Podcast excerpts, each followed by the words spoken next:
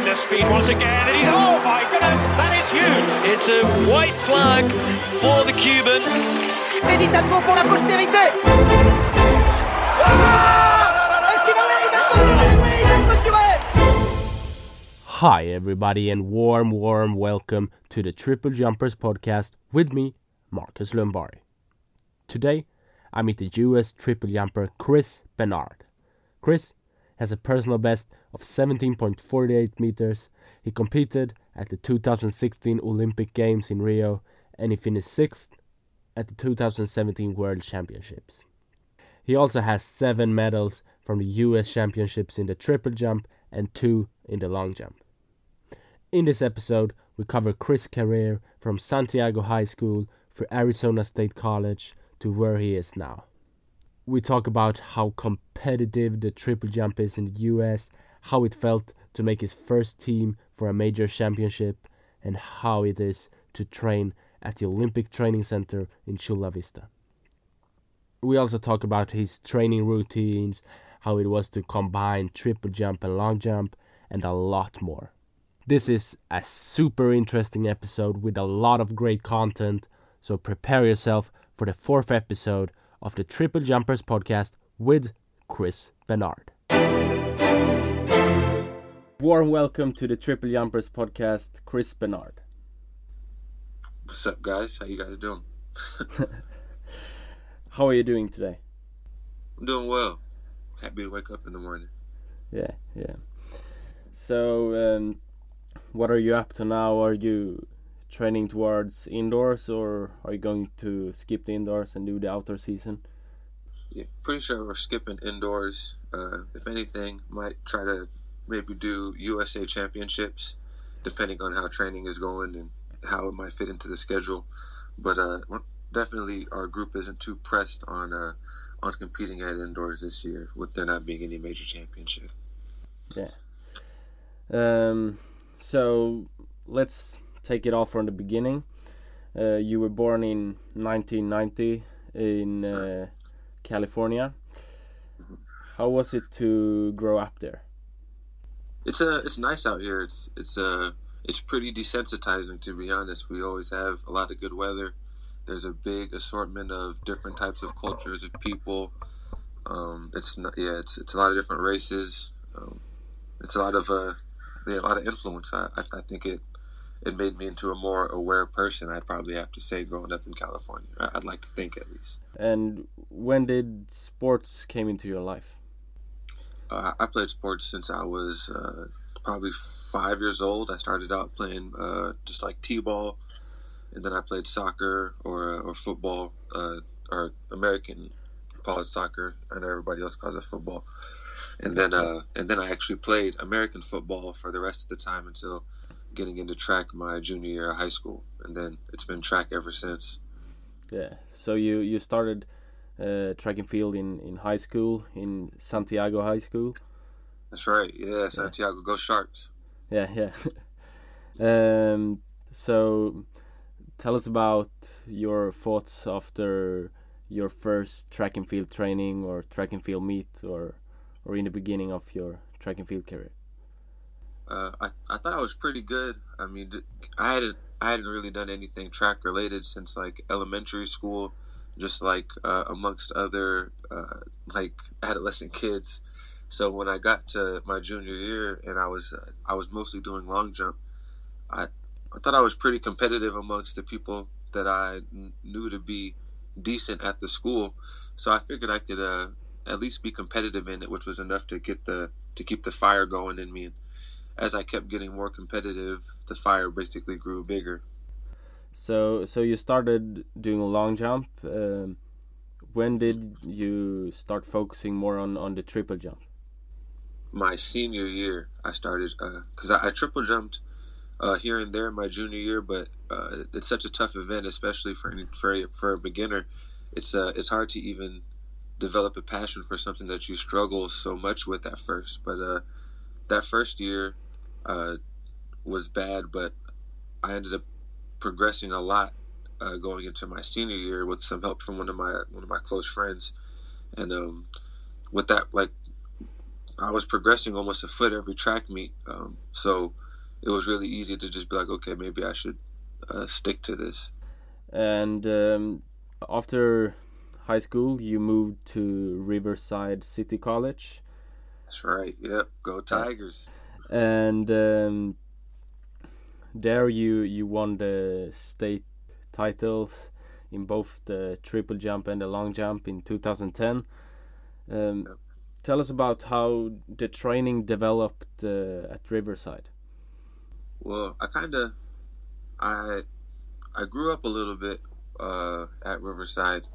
My between my senior year in high school and my freshman year at Riverside, there wasn't much of a development from me. I went from uh, jumping 49 feet six. I I'm not sure what that is in meters, but to to jump my, to jump in 50 foot five the next year. And my, my grades weren't really getting any better. I wasn't really seeing much progress in the event other than how my body was naturally growing. And then uh, my sophomore year, I, I tried to buckle down a little bit more and like make sure I paid attention in class. And I was I took a weightlifting class, and um, I was lifting uh, twice a day, whenever I had the lifting class, and I I really like dialed in at my practice to try to figure out what like what can make me better and, and make sure I was uh, listening to my coach and, and trying to get the adaptations that he was trying to give me. And um, it, it ended up working out to, to me winning in long and triple jump, which was huge because I mean, I, I definitely by that time I thought of myself as a triple jumper first and a long jumper second. So to come out of there with the long jump title as well definitely was was ridiculous for me. Like that was a that was a really big moment for uh, for my track career, being able to win those two events at, at, at state and junior college. After Riverside, you went to Arizona University. Yes, sir. Sun Devils. That's it. Yeah, that was a fun time. Yeah. And in 2012, you started to show really great results there. Uh, you improved uh, by one meter uh, in the triple jump to 1674. I don't know, it's probably 55 feet or something. Yeah, just that. And- Yeah, and 30 centimeters uh, in the long jump to 775. Looking back at 2012, what do you think was the main reason to your improvements in that year? Uh, I I got healthy. I would say it's a it's a definitely a big big transition going from uh, going into a, a Division One program from from anything less than a Division One program. Um, in junior college, there's a lot of there's a there's a lot of people that are there just to take a class, and it's a lot of distractions. So it's it's definitely not as focused as a Division One university that's getting a lot of funding to maintain a good program. And once I once I got kind of cast into that my first year, it was very fast, and I ended up getting hurt. Uh, like I had a lot of hip injuries, a lot of back injuries, and it was just because I don't think I had enough time to properly set my body up to be able to handle that load of a of a, of a higher training program. But then uh, my senior year, which was my, my second year in the program, I got to get a, a full base training, and um, I really got to take in what I learned in junior college on top of what my what my uh, what my coach at Arizona State was teaching me. And once I kind of was able to put those things together in, in a healthy body, I was able to see some really good results. You you finished second at the NCAA indoors in 2012 in uh, in the triple jump. How did it feel to be standing on the podium in, in such a big competition? It was bittersweet. I a lot of competitions I'll I'll, I'll end up with a, a good result, uh, but internally I'll know that I, I left a lot out there. Like I I tend to scratch most of my big jumps, and I've been doing that since junior college. So, in most of my competitions in life, I I'll have.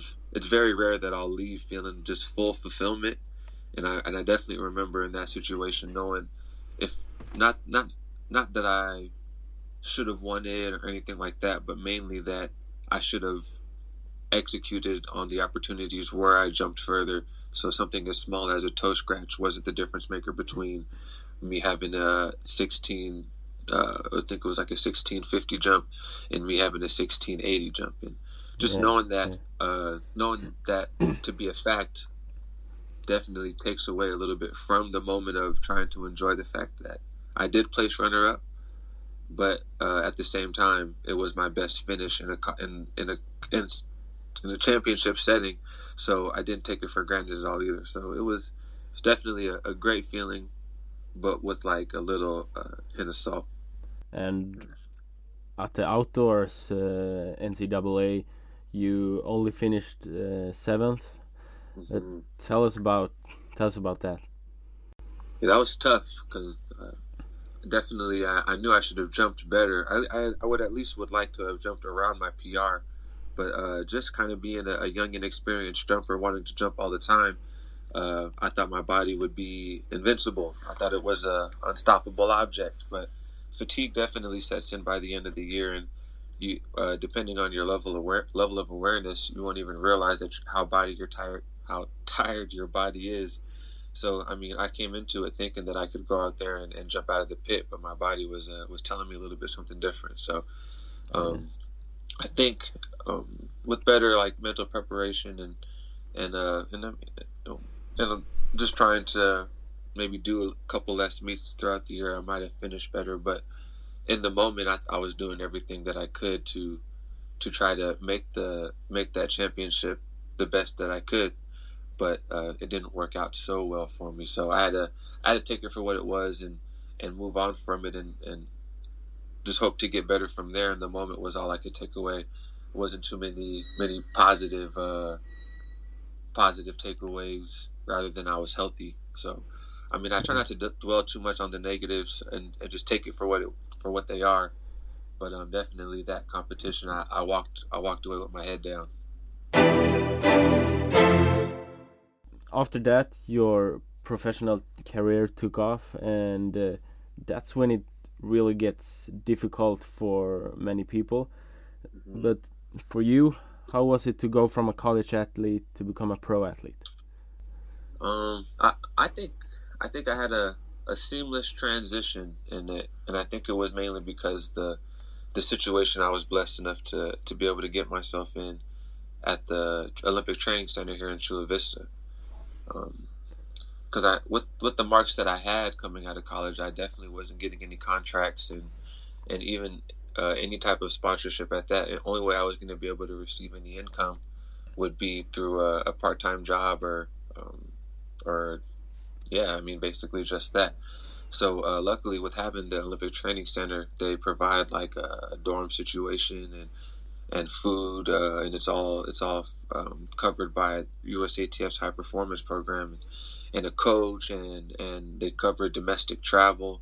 So it was basically like leaving a university situation for a post collegiate situation where you're supported like you're in a university. So having that uh, made me be able to fully focus on getting better at triple jump rather than having to uh, juggle supporting myself, uh, trying to support a full time life of paying rent and all that stuff while still trying to support myself as an athlete. Which I know Yeah. for most people, it's almost like trying to like a lot of people when they transition out of college, uh, trying to support their passion is like trying to support a child, which it's that is it's very backwards because your passion is supposed to be what's supporting you.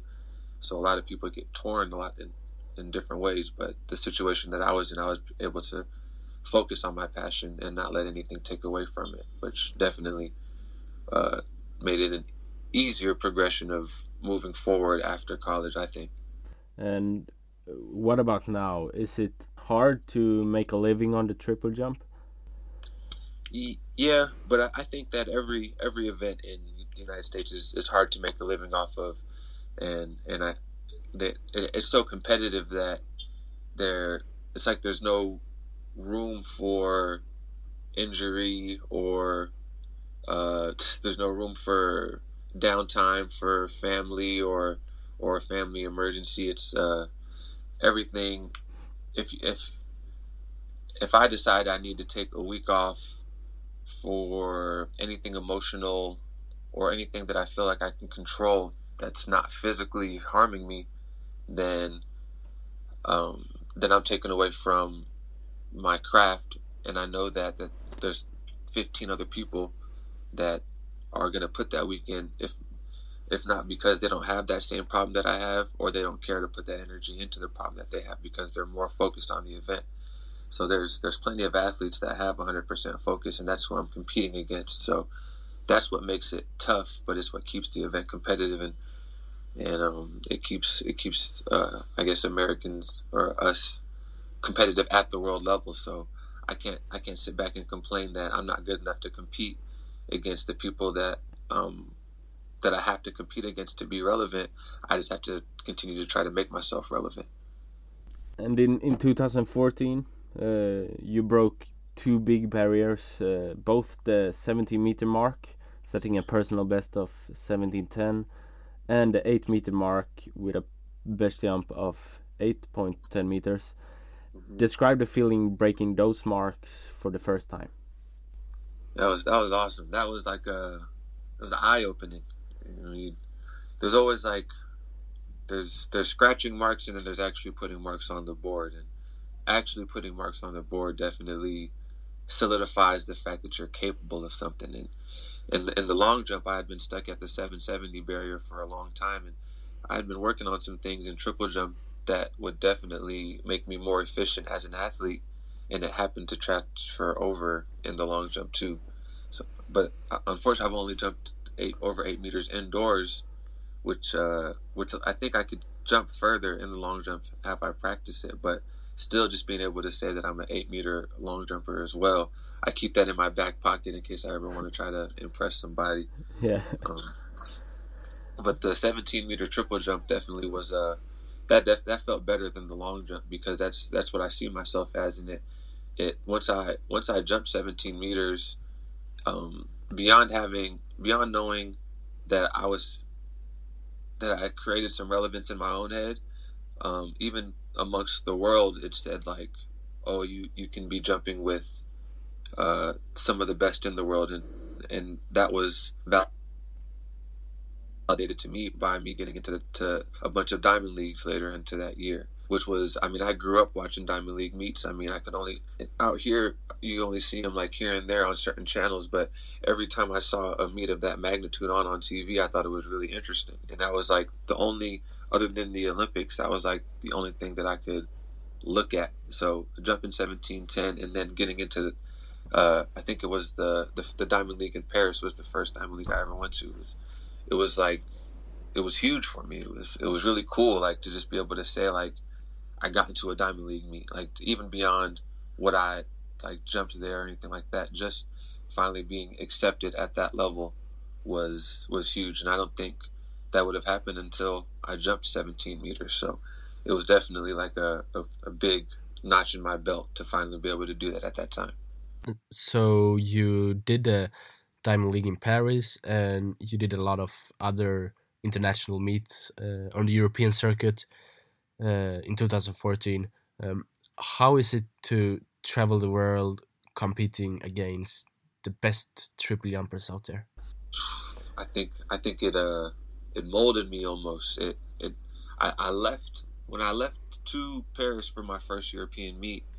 Uh, I think I was one way, and when I came back after the after the three weeks being out there, I felt almost like like a, a more enlightened person. Like I, I felt like I needed to change my or I could change my ideals to be more comfortable in life because there is so much culture in the world that I didn't even realize until like being forced to live in it, like being forced to have to be off my cell phone because I don't have data in that area or or knowing wherever I'm walking around nobody speaks the language that I'm speaking but I could still like gesture and, and, and get through to somebody that only knows this language because all they know is this culture that they grew up in uh, on the other side of the world from me. Like that was really like mind blowing to me, and it, it definitely made me want to search for different ways to feel comfortable in life. Like it, uh, like I know I went there for track, but I felt and, and to get better in track, but I feel like it made me better as a person, just being able to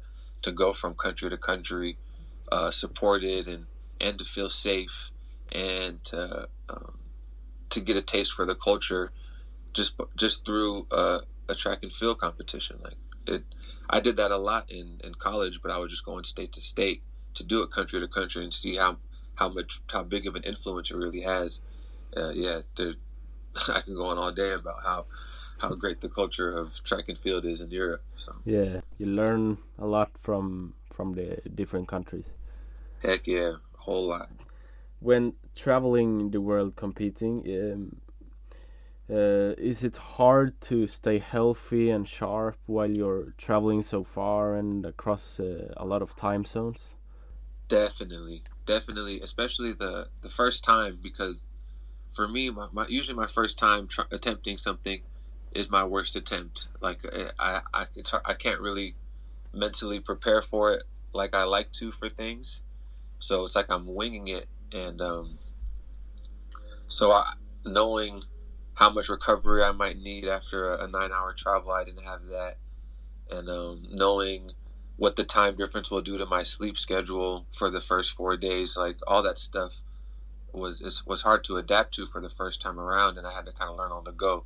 And even now, as uh, I mean, I've gone to Europe uh, like four four, four years uh, out of comp- out of competing, and, and there's still things that I'm learning to uh, to adapt to. Um, but uh, I, I think I've gotten better over time but it's I, I definitely think that's one of the hardest parts of uh, of competing in Europe is trying to to uh, to make yourself more or most ready in terms of like uh, physically preparing and mentally preparing. It's easy to do it when you're at home because all the stimulus you're used to, but you start throwing new stimulus in there, and that's when people start to struggle.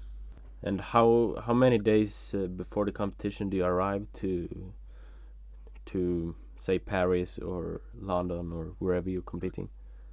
It, it really depends on how my, my agent and I could finesse the situation. Like it, Yeah. if we can, if there's a like a camp out there where we can get out there a week in advance and then maybe get to the actual meet uh meet hotel three days before, then then that's ideal because I could I could uh adapt to being out there. I can get some training in, and then um I could feel more comfortable for the day of competition. But um, I mean, with how flights can go at times, you, you never really know. Like sometimes, I know for the Paris meet, I ended my first competition. I didn't get there till the day of or the day before, and I pretty much imploded at the competition. So uh, I mean, I, I prefer to get there at least three days out for a, for international competition. But um, sometimes you kind of just got to do what you got to do. Yeah, yeah. And do you always have your coach with you, or No, not always. I, like to have him there, but I understand that uh, he's only human. He can't. He can only be in so many places at Yeah, once, yeah, and that's only and only one. Um, so if, uh, depending on like the, the the the level of the competition and, and what his other athletes have going on, um, like uh, that that'll be how high my expectations would be on my coach being there. Of course, I would want him to be at every competition, but uh, I think I've done enough mental preparation to be able to compete without him being there, and, and I and I wouldn't want him to think that I, I can only compete while he's there too, because that's a that's a big crutch for an athlete if you can only compete while your coach is there. So Yeah. I mean, in a perfect world, he'd he'd be there for all the competitions, but I'm perfectly fine with him only being there when he, when he can. Yeah. If we go back to 2014, then you took your first medals at the U.S. Uh, Championship, finishing second in both the long jump uh, and triple jump indoors, and third in the long jump outdoors. No, in the triple jump outdoors. Uh, Yeah. How did it feel to be standing on the podium in two of the most competitive events in the U.S.? Ooh, that so indoors. That was another bittersweet moment for me because there was a uh, there was a world championship that year, and I got second in both events, but I didn't have the standard in either. So the standard in long jump uh, that year was like eight fifteen, and that and I, I had gone eight ten, and I had also gone eight oh eight at the at USA's. But I mean, it's, it's, that wasn't enough. So long jump was out. Uh, so I was happy to make the podium. Of course, I, that's I mean, long jump wasn't even my event, so I, I definitely came in as a surprise. So I didn't expect to make the team in uh in long jump. so just being second was was huge for me. I, the, the paycheck was awesome, and, and just uh, getting some relevance in long jump was really cool. But for a triple jump, getting second, um, that one really hurt because the standard was 17 meters even, and at that championship I jumped 16.99. Yeah. So that yeah, I, I, I like that was like the one time where I wanted somebody to just be like, "You're good." Like it's just one centimeter. Like, like I we understand this is the standard, but but uh, like it's one centimeter. Like it, but that never happened. So it was really like like I really couldn't believe I could be that close. That would have been my my first team ever being made made my first senior team. So that one uh, that one kind of it did, it it, cut me kind of not super deep, but it, it definitely was a the more memorable moment for that for that podium was missing making the world team by one centimeter over getting second. Yeah. But I had to take that for what it is. I mean, it, it really made me feel like I needed to seize opportunities better. Being that close made me feel like I, I needed to be able to control my moments better. So um, I definitely learned from the indoors. Uh, outdoors, getting uh, second was was was huge. Uh, that was really cool. I, I think I had PR'd at that championship, and I was feeling good. I was jumping well. I had jumped 17 meters again. Like that was that was definitely a, just a really good ride. Like I had jumped uh, 17 meters earlier that year, and so everybody likes to be able to do it again. And uh, I was able to do it again at the championship, so I couldn't complain. Like that's it's almost ideal. Like everybody wants to wants to peak at a championship, so um, I I got something close to that or some semblance of peaking there, and it, and it uh, allowed me to be able to get into that Paris Diamond League too. I think if I would have placed bad at that championship, I wouldn't have had the the second half of the season that I had after uh, after that second place finish. I got into it. I already had my European schedule set up before USA's, and that whole schedule changed after USA's. Like all the all the B meets that I was in were out the door, and then I they were all substituted in for the Paris Diamond League and the Glasgow Diamond League, and um, just, yeah, it was I forgot the Series. there was another yeah.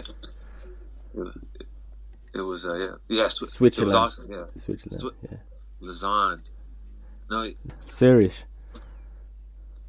Ser- where's that one at again? Series. That is in uh, Switzerland.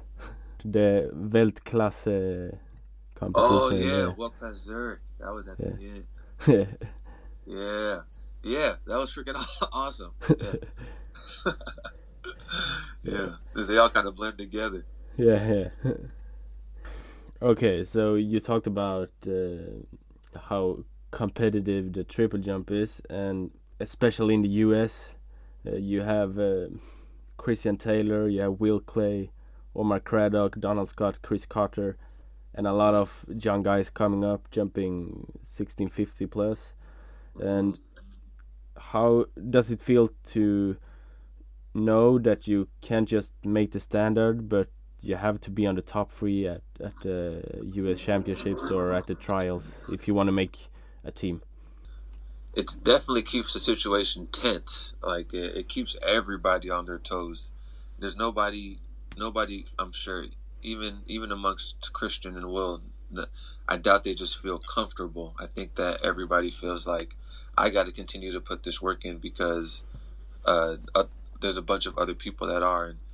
And I, I think that I think that Christian and Will know the level that they're at, but I think that the level that they can see everybody trying to work towards lets them like or keeps them on their toes as well because they know that they can't just have a a 17 20 day and and that be it which I know in, in past years there wasn't going to be three three people three or four people in that realm to be even jumping to, to even be pushing them. But it seems like now like uh there's people that could be pushing the, the two guys that have remained the two guys that have remained relevant since 2010 and then that there's there's guys below those guys that are going to continue to push that are going to keep us honest so it's it's like an endless circle of competition and um, it's I think it's keeping everybody just sharp. Like, and if you're not staying sharp, then you're you're getting left behind. So, depending on your your love for the sport and your your taking for the passion, like if if you're not really about it, or if you're if you're not going to put in your 110% effort, um, you're just going to get left behind. So I think anybody that's maintained relevant understands that, and they deserve to to stay around in the sport. So um, yeah. I, I think it's made for a, a, a crazy but good uh, community in in the in the in the U.S. triple jump.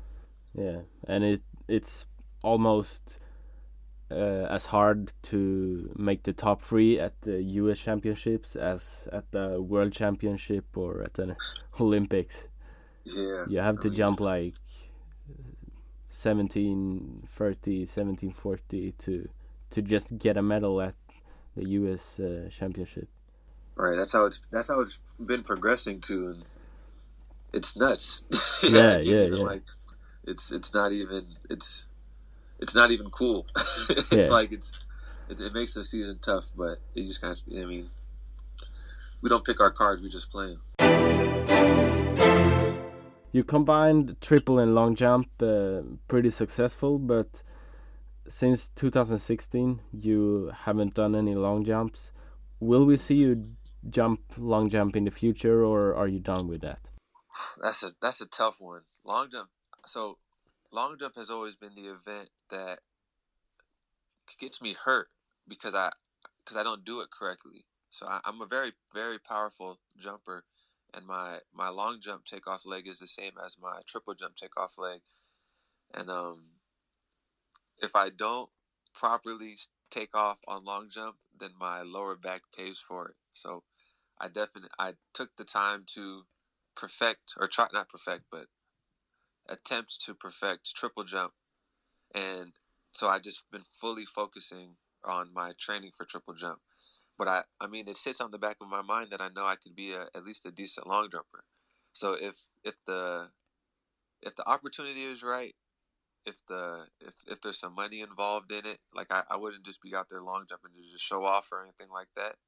Then I then I could see myself doing it, but I'm definitely not going to try to like build up a training block of long jump to see how far I'll long jump at this point in my career. I think that would be a, a waste of a waste of talent just because I know I can make more money just focusing on triple jump. And was it easy to combine long and triple jump or was it difficult? I think it's pretty difficult. Um, it's uh, the the takeoff for triple and long jump they're they're completely different and I know for me, going off the same leg, I mean, it, it, it it's really just like it's a mental decision to uh for how I for how I'm gonna take off right at the moment of takeoff, which uh, can get confusing for uh, an event where you're bringing uh, that kind of speed and trying to make a decision in milliseconds. Like we, I think everybody wants to get as get to a point to where they're so comfortable where they're just doing it all mindlessly and I think that um, trying to do two different events, you have to practice a lot of. You'd have to practice both of them a lot to be able to do them both mindlessly to where you could replicate high marks consistently. So um, I think that part is, is very hard unless you have a, a, a really natural taking to it. And from my experience, I don't have an extremely natural taking the long jump. My taking the long jump is running as fast as I can and then at the board trying to jump as high as I can and, and slamming on the brakes pretty much. Uh, that's how my that's like how my brain is trained to take off so far in long jump, and I think I could break it uh, if I worked at it. But I think those first few reps is going to be a, a danger zone for me because all I've taught myself is to like dip at the board and, and lean, and I haven't really had much repetition of being seamless off the board. So I think I think that's what makes it really tough to do both at least for me personally. But I know people are capable. I mean, I, uh, Will Claye is a very good, uh, very good long jumper and a, and a, very good triple jumper, or I would say great at both. Um, but even in his situation, it, it's it's harder for him to replicate a really good long jump than it is for him to replicate a really good triple jump. And I think that just goes into the the struggle of doing both. Yeah, We have we have a, a couple of guys, but it's pretty rarely to combine those two events on, on an elite level. Yeah, it's yeah. We have. Henry Frayne i- of Australia has Yeah. combined a little bit, but not so many people. And he even still, it seems like he'll he'll focus on one thing the whole year. It's, he, he's not doing even both in in the same year. Yeah, yeah, He, and it it's the same with uh, Mokoena from South yeah, Africa. Godfrey, he's a legend. I like the. I like that. He's a good guy. He's a really good guy. In 2016, you finished third at the U.S. Indoors to make the team for the World Indoor Championships in Portland. How did it feel to make uh, the team for the first time? That was, that was another uh, bittersweet moment. That was that indoors is indoors is has been bittersweet for me for most of my, my track career. But on that one, I I had got I think I got third place, but they were only supposed to bring two people, and I and I, and the two people that or they were supposed to bring three people, but the two people that ended up going were just the two people that had the standard from the year before. So that year, uh, Chris Carter should have gone to the World Championships indoors because he won the whole event, but because the standard, uh, or because the the deadline was after the USA Championships, um, you basically couldn't get the standard again uh, at USA, so he couldn't go. And and then on top of that, because the deadline was or USA's was so late in the season, it was a week out from World Championships, which uh, affected me again. Like I, I felt really good at USA Championships, but then coming into Worlds, um, it, it, was, like I was really low on energy, or it, I was really having a lot of trouble executing it. Um, so it it I think I should have jumped better at World Championships, but I I, I didn't. So I kind of had to take that for what it was too. It seemed like another missed opportunity at uh, at least a better performance because I, I didn't jump well at all at, at there. I think I jumped like I might have jumped. I probably jumped under sixteen forty. Um, 16, 15 you did. Oh, yeah, yeah. And it and the and the week before, I know I had gone to uh, sixteen ninety just just just one week out. So, I mean, it told me a lot about um, like how my body recovers and like or like how I need to work on being more ready for competitions, no matter uh, no matter uh, when or where it is. I just wish I didn't have to learn about that at a world championship, and I could have learned it like at a small meet. But um, you know, still just another learning experience. That was my first time even making a world team, so uh, it, I I definitely learned a lot from the stimulus of a world championship and seeing how how everybody moves. And I mean, usually the people that are most prepared are the ones that uh, end up coming back with the medal. So that's what I that's what I learned from that indoors. And at the outdoor season, you took third place again at the U.S. Championships, Olympic trials, but Mhm. it can't be a bittersweet uh, situation to make the Team USA for for the Olympic Games. No, definitely that was that was not, that was not bittersweet at all.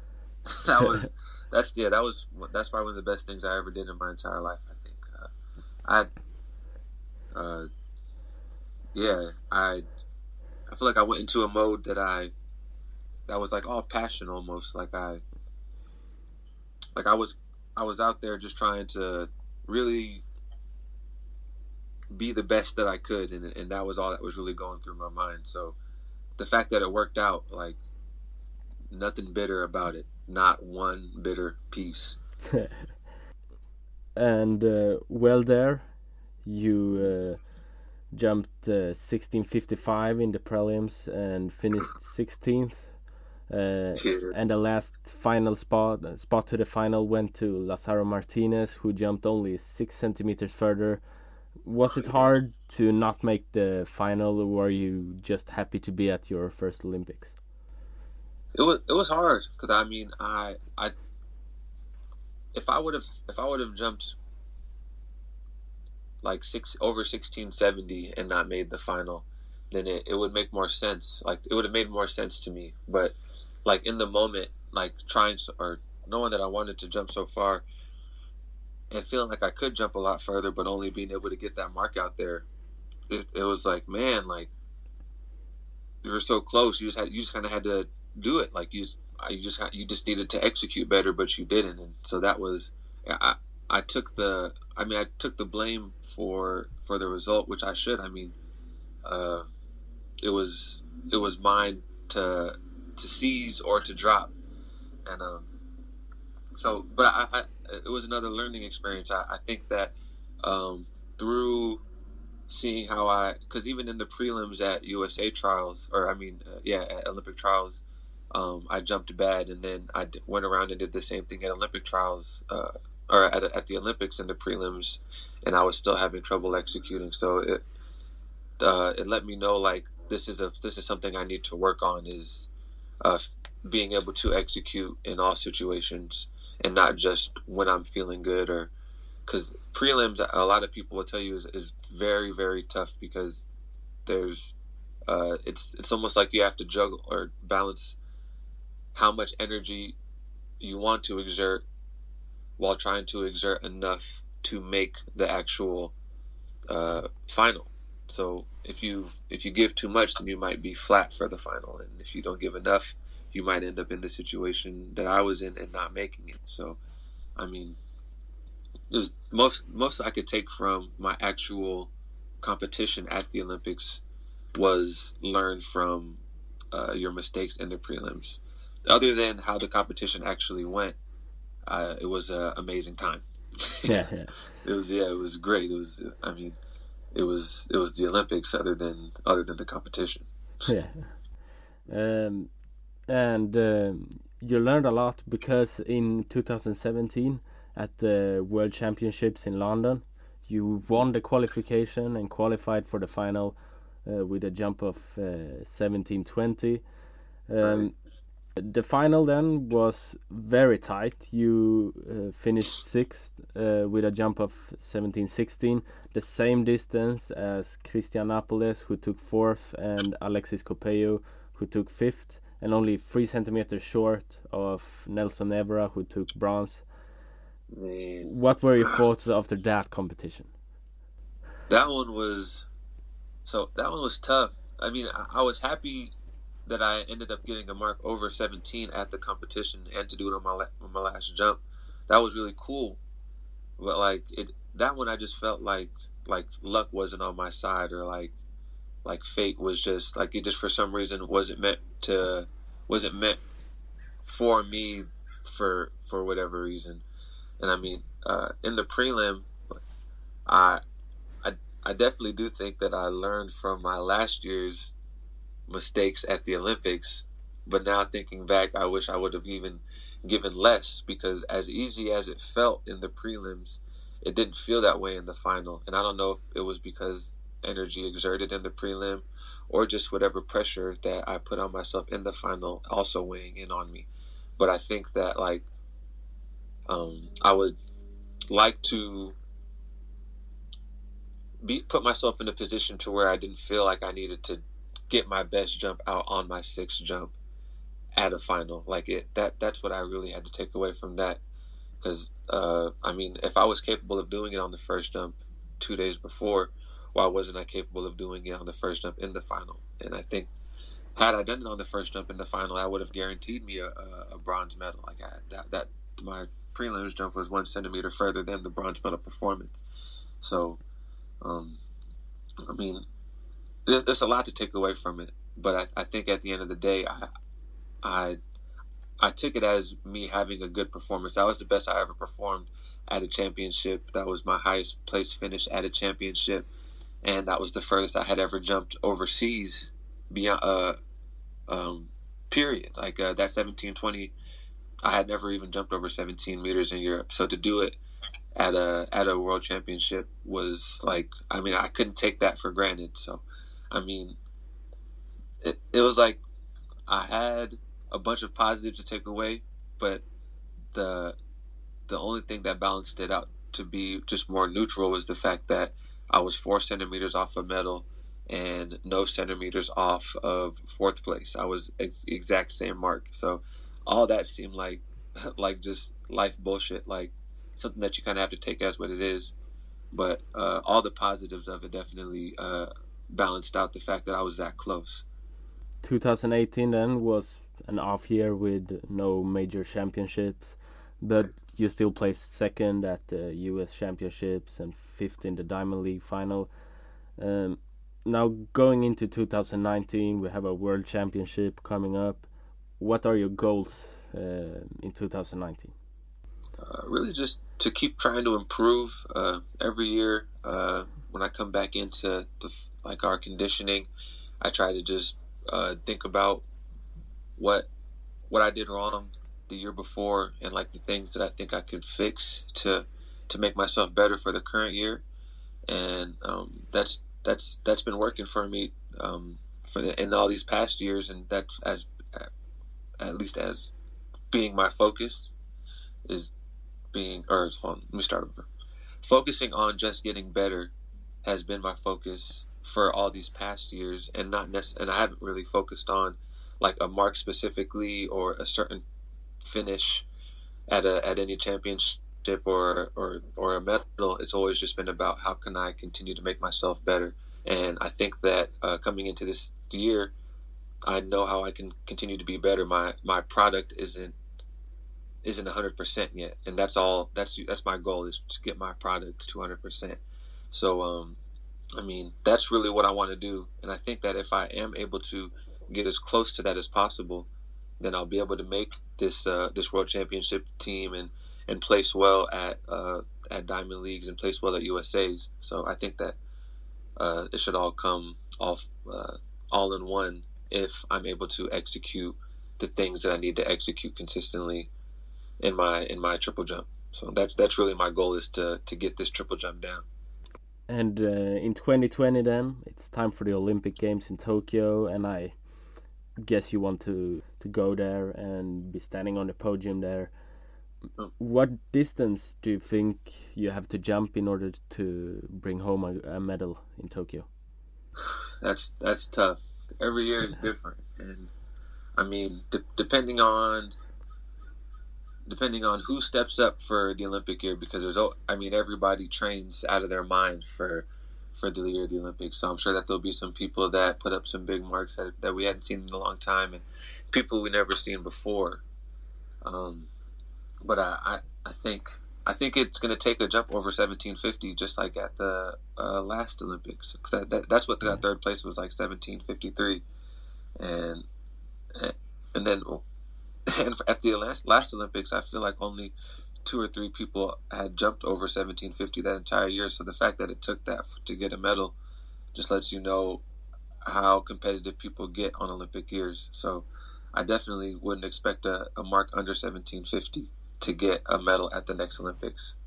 You never know until uh, until the the day of the final, also because it was like in 2015 when both Taylor and Pichardo jumped over 18 meters at the first Diamond League in Doha. Everyone was like, "Oh, this guy's going to jump 850 plus or something." But, right? Yeah, it was ridiculous. But uh, that ended up being pretty much well. Uh, Pichardo improved two centimeters and and Taylor improved to 1821, but they didn't jump so much further at all. Right and it, it's yeah, it's hard to it's hard to predict our event. Like, and it, people's training, you never know how how ready they are when they jump their jump, and how ready that they're going to remain. Like it's and there's so much that goes into it. Like some people they just deteriorate faster. Some people don't deteriorate at all. We can watch Pedro Pichardo jump over 1780 for an entire season where there's a lot of people if they jump 1771 it's going to take them three weeks to get back to to get back to right because the pounding that they did on their body like it's there's so many variables in uh in in in track it's it makes it impossible to predict because yeah. uh, it's it's but yeah because I mean thinking back to that 2015 season yeah who who didn't think that that world record was going down by by if not one another two people, and for two people to be capable of a world record of that magnitude, just lets you know how competitive this event is and how tough it is. Let's talk some training then. Um, you train with Jeremy Fisher uh, at the Olympic Training Center in Chula Vista. Uh, how is it to train with Coach Fisher? It's great. He's uh, I, I, he's definitely responsible for a lot, a lot of my success. He's uh, he, I like to think of him as like the filtration system. Like he, he's so smart and he he does all the research and then he, and then he gives it to us in a way that we can understand and and then he he builds up programs that are that are if you're not if you if you don't have a good enough understanding for what he's trying to do then it'll you'll feel like you're not doing enough or you're not doing the right stuff but it's all for a big picture reason. And and that's always been what I've appreciated about uh, Fisher. It's because that's that's how my mind works. It's I, I'm willing to put in the early work to be ready for the, the later result and I don't feel too pressed about what's going on around me that I see other people doing that's uh, that seems like it's getting them ready for the moment. Um, I don't get caught up in that because I know that what we're, what I'm doing with Fisher is is for a big picture reason, so I can compete at uh, at a high level when I need to, not when I want to. Because as a jumper and as a as a as an elite athlete, I always want to be as ready as I can. But uh, what I learned from working with Fisher is I don't just because I want to be ready in February, I don't I definitely don't need to be ready in February. And being ready in February doesn't really do me any good. So just like I mean, just the wisdom that I've gotten through him and and just all the stuff that I've learned, it's it's been amazing. I have a lot to thank him for. Who is your training partners there? Who is in in the group? Uh, right now, we our group is pretty big right now. Um, of course, we have Brittney Reese and uh, and Will Claye the two big guns, and then we also have uh, Corey Crawford. He's a long jumper, and Kylie Price. She's also a long jumper. Um, Danielle Kirchek, Asha Marler. It's uh, it's there's a there's like the Brittney Reeses and the Will Clayes, and then there's the the rest of us uh, are pretty much on like a developmental uh, progression that's trying to get us to or trying to get us and them to a level to where they can be competing on the world stage. So that's what the that's what like the rest of our group kind of consists of. But yeah, the and then we also have uh, an Indian guy triple jumping with us right now, Arpinder Singh. Yeah, that's who I've been training with um, directly as of as of lately. Yeah, I saw that on on Instagram lately. Yeah, and then yeah, and then we have some high jumpers: Ricky, Ricky Robertson, Bryan McBride, some more uh, long jumpers: Maddie, Richards. I don't think I'm missing anybody. I don't. I hope anybody that's list that decides to listen, I don't want to leave them out from our from the group. Yeah, Lex Gillette, Paralympian. Yeah, yeah. Isaac, yeah. Blind long jumper. Yeah, legendary. Yeah. yeah, he's cool. How does a training week look like for you in, in your like general preparation period? Right now, it's it's all conditioning, so it's everything is meant to kill us is what it seems like. You uh, know, we, we've been doing like repeat 200s for a workout in stadiums and nothing really jump specific. Like our technique stuff has been all very like like very light and specific. Like it'll be one aspect of a phase of like our first phase and it'll just be like a, a walking drill that's that's working on that.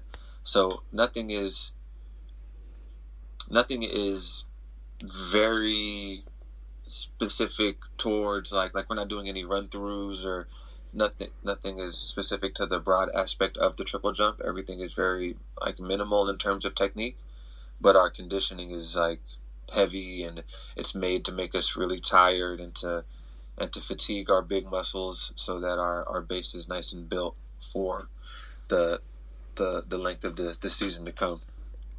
And um, what uh, what exercises and what drills is your favorites? Mm, right now, um, I like when we get into our box stuff. It's like we'll do like a like a standing box drill or standing box jumps where we're jumping from one box doing the first phase, and then off the ground into another first phase, off a box into a second phase. And I just like that stuff because I feel like it it's like a a slow moving high impact drill that's allowing me to get good separation from my hips through all my phases, which is hard to do once I get up to speed. But I, so I like to be able to progress into um, more speed um, later in the season. But the fact that we start off with like light minimal box jumps that that really you can get some extension on, I, re- I really like that stuff because I can get a good inertia Yeah. Feeling of what my phases need to feel like when I'm at full speed. Actually doing it at full speed is a whole different story. That's that's another thing I still got to work on. And um, right now, how many times per week do you train? Um, we go Monday, Tuesday, Wednesday is like a like a regenerative day. Like um, we do like yoga type exercises and and prehab stuff. And um, then Thursdays another conditioning day, and Fridays plyometric type conditioning day, and Saturdays are are supposed to be like light, um, like maybe stretch, maybe hit a bike, and Sundays off. Um, so I'm pretty much training five days a week, Yeah. and like with like a, a light day somewhere in between there. And then to finish it all off, we have some questions from our Instagram followers. Nice, that's what's up. Yeah. First of all, uh, the Cuban triple jump talent Jordan Diaz. He's asking how how are you, Chris? Oh yeah, that's what I'm doing. Good. I like that kid. He's uh he's got good energy about him. I'm glad he I'm glad he asked me how I'm doing. I said, Yeah. yeah, tell him I'm doing well. I hope he's doing well too. I tell him I saw his I saw his marks at triple jump in uh in Paris. I know he's going to be progressing from there. And um, then there is a lot of people who wants to know if you have any tips on how to improve the second phase of the triple jump. Yeah, that one that one's tough. And and what I think what I think messes up a lot of young talent is they wait for the ground. And if you're once you once you take off because your first your first phase isn't even really a jump. It's it's literally running and maintaining all your speed off the board. Like that's the whole reason why you do anywhere from 14 to 20 steps. But within that first 20 steps or to 14, you build up all this speed you run off the board, which a lot of people they set up off the board, so they lose their speed. But whatever you do at the board, you bring that speed, and then you go and do your first phase, and people they'll stick their foot out and basically wait for the ground to come to them, and then try to jump off the ground, which you're not going to have any return on investment if you wait for the ground. People need to, I think, if they work on basically like if they can do a lot of bounding and during that bounding work on attacking the ground. So it's like making sure they're actively coming off the ground rather than waiting for the ground. I think that it'll produce more explosiveness through their phases, and they'll they'll feel that lift that they're looking for in their in their second phase, rather than just feeling like they're touching the ground and trying to just like step off of it. They need that uh that impact reaction for them to be able to maintain the speed that they created in their in their run up but you won't get that if you're waiting for the ground. And then the last uh, question, Brethren Lini wants to know which your favorite college or high school meet was. My favorite high school meet definitely was was Mount Sac, and, and that's that's just a big meet in California, and um, they're they're actually getting their track redone, so they haven't been able to do it at Mount Sac over the last few years. Um, but that was my favorite high school meet, and even through college, that was my favorite meet to go to. That I always PR'd at Mount Sac. It's only like 45 minutes or 20. It's like really 30 minutes from my hometown, so it's like a home meet for me. So I'm kind of biased. But um, other than Mount Sac, uh, definitely uh, going to any meet at um, at Hayward Field in Eugene. They have the best crowd. Like they, especially they have the best crowd in the United States. And so every, time I got to go to a meet there, I always felt like I like I was being watched by a crowd, and it didn't seem like I was just being watched by like a puddle of people in the stands that might actually like the triple jump. So I, I always love going to Hayward Field. Yeah, and they're building a new stadium there also, right That's now. gonna be nuts. I Yeah, know it's yeah. gonna be nuts. You're looking forward to compete at the 2021 champion world championships there. Yeah, that should be ridiculous. Like even just thinking about that kind of gives me the chills. Like every, Yeah. that that's such a huge opportunity just to be able to go to a world championship in the home country. I mean, that hasn't happened once. Well, it happened in Portland indoors, but other than that, um, there hasn't even. Everything has been outside the U.S., so that that'd be really cool to get one in the U.S. And um, last question: Who do you want to see as a guest in the Triple Jumpers podcast? Ooh, you know who my uh, I think that my boy Chris Carter has been talking a lot of really good knowledge in terms of like what's wrong with track and field, and I mean, uh, I'm, I'm I've been close with Chris uh, since probably like 2012 at least, and uh, he's always just had a really strong, genuine passion for triple jump and track and field uh, in itself. So definitely, my boy Chris Carter, uh, I think would be a good a good guest on the show. I think that he'd have some really strong opinions on things that are that are valid and that makes sense. And yeah, I, I think that's a good guy right there. Yeah. I will see if I if he wants to join the show then. Yeah, I'll mention it to him too. I'll send him a message saying that I uh, saying that I suggested him. Yeah, yeah. a lot of people, uh, the other people I've uh, interviewed, everybody says Christian Taylor. Yeah, and because I think he's he's so like he's so low key. I, I, it would be nice to kind of hear him under under an interview type circumstance like this, under a podcast, because you, you really get a chance to to speak your ideals and and uh, and say what's on your mind under the under these type of circumstances. So I know a lot of people would like to get into their brain of Christian Taylor. okay, that's it. Um, I think this is will be a very interesting episode. Thank you so Nice. much for taking taking part, and good luck in the future. Yeah, no problem. Thanks for having me, and, and thanks for all the patience. I know I know we, I was giving you the runaround for a little bit, but we finally got it. We finally got it done. So I'm happy too. Thank you. Wow, this episode was absolutely amazing. Chris had so many good things to say, and it was very interesting to hear his thoughts about the triple jump. I will definitely go back and re listen to this episode a lot in the future. And if you want to know more about Chris, his Instagram name is flylikeChrisB with two Y. If you want to suggest a guest or have any questions, send an email to triplejumpers18 at gmail.com or DM us on Instagram. We're soon back with a new episode. Until then, have a good time. Bye. Tremendous speed once again, and he's oh my goodness, that is huge. It's a white flag for the Cuban. Teddy Tamgho pour la postérité. Ah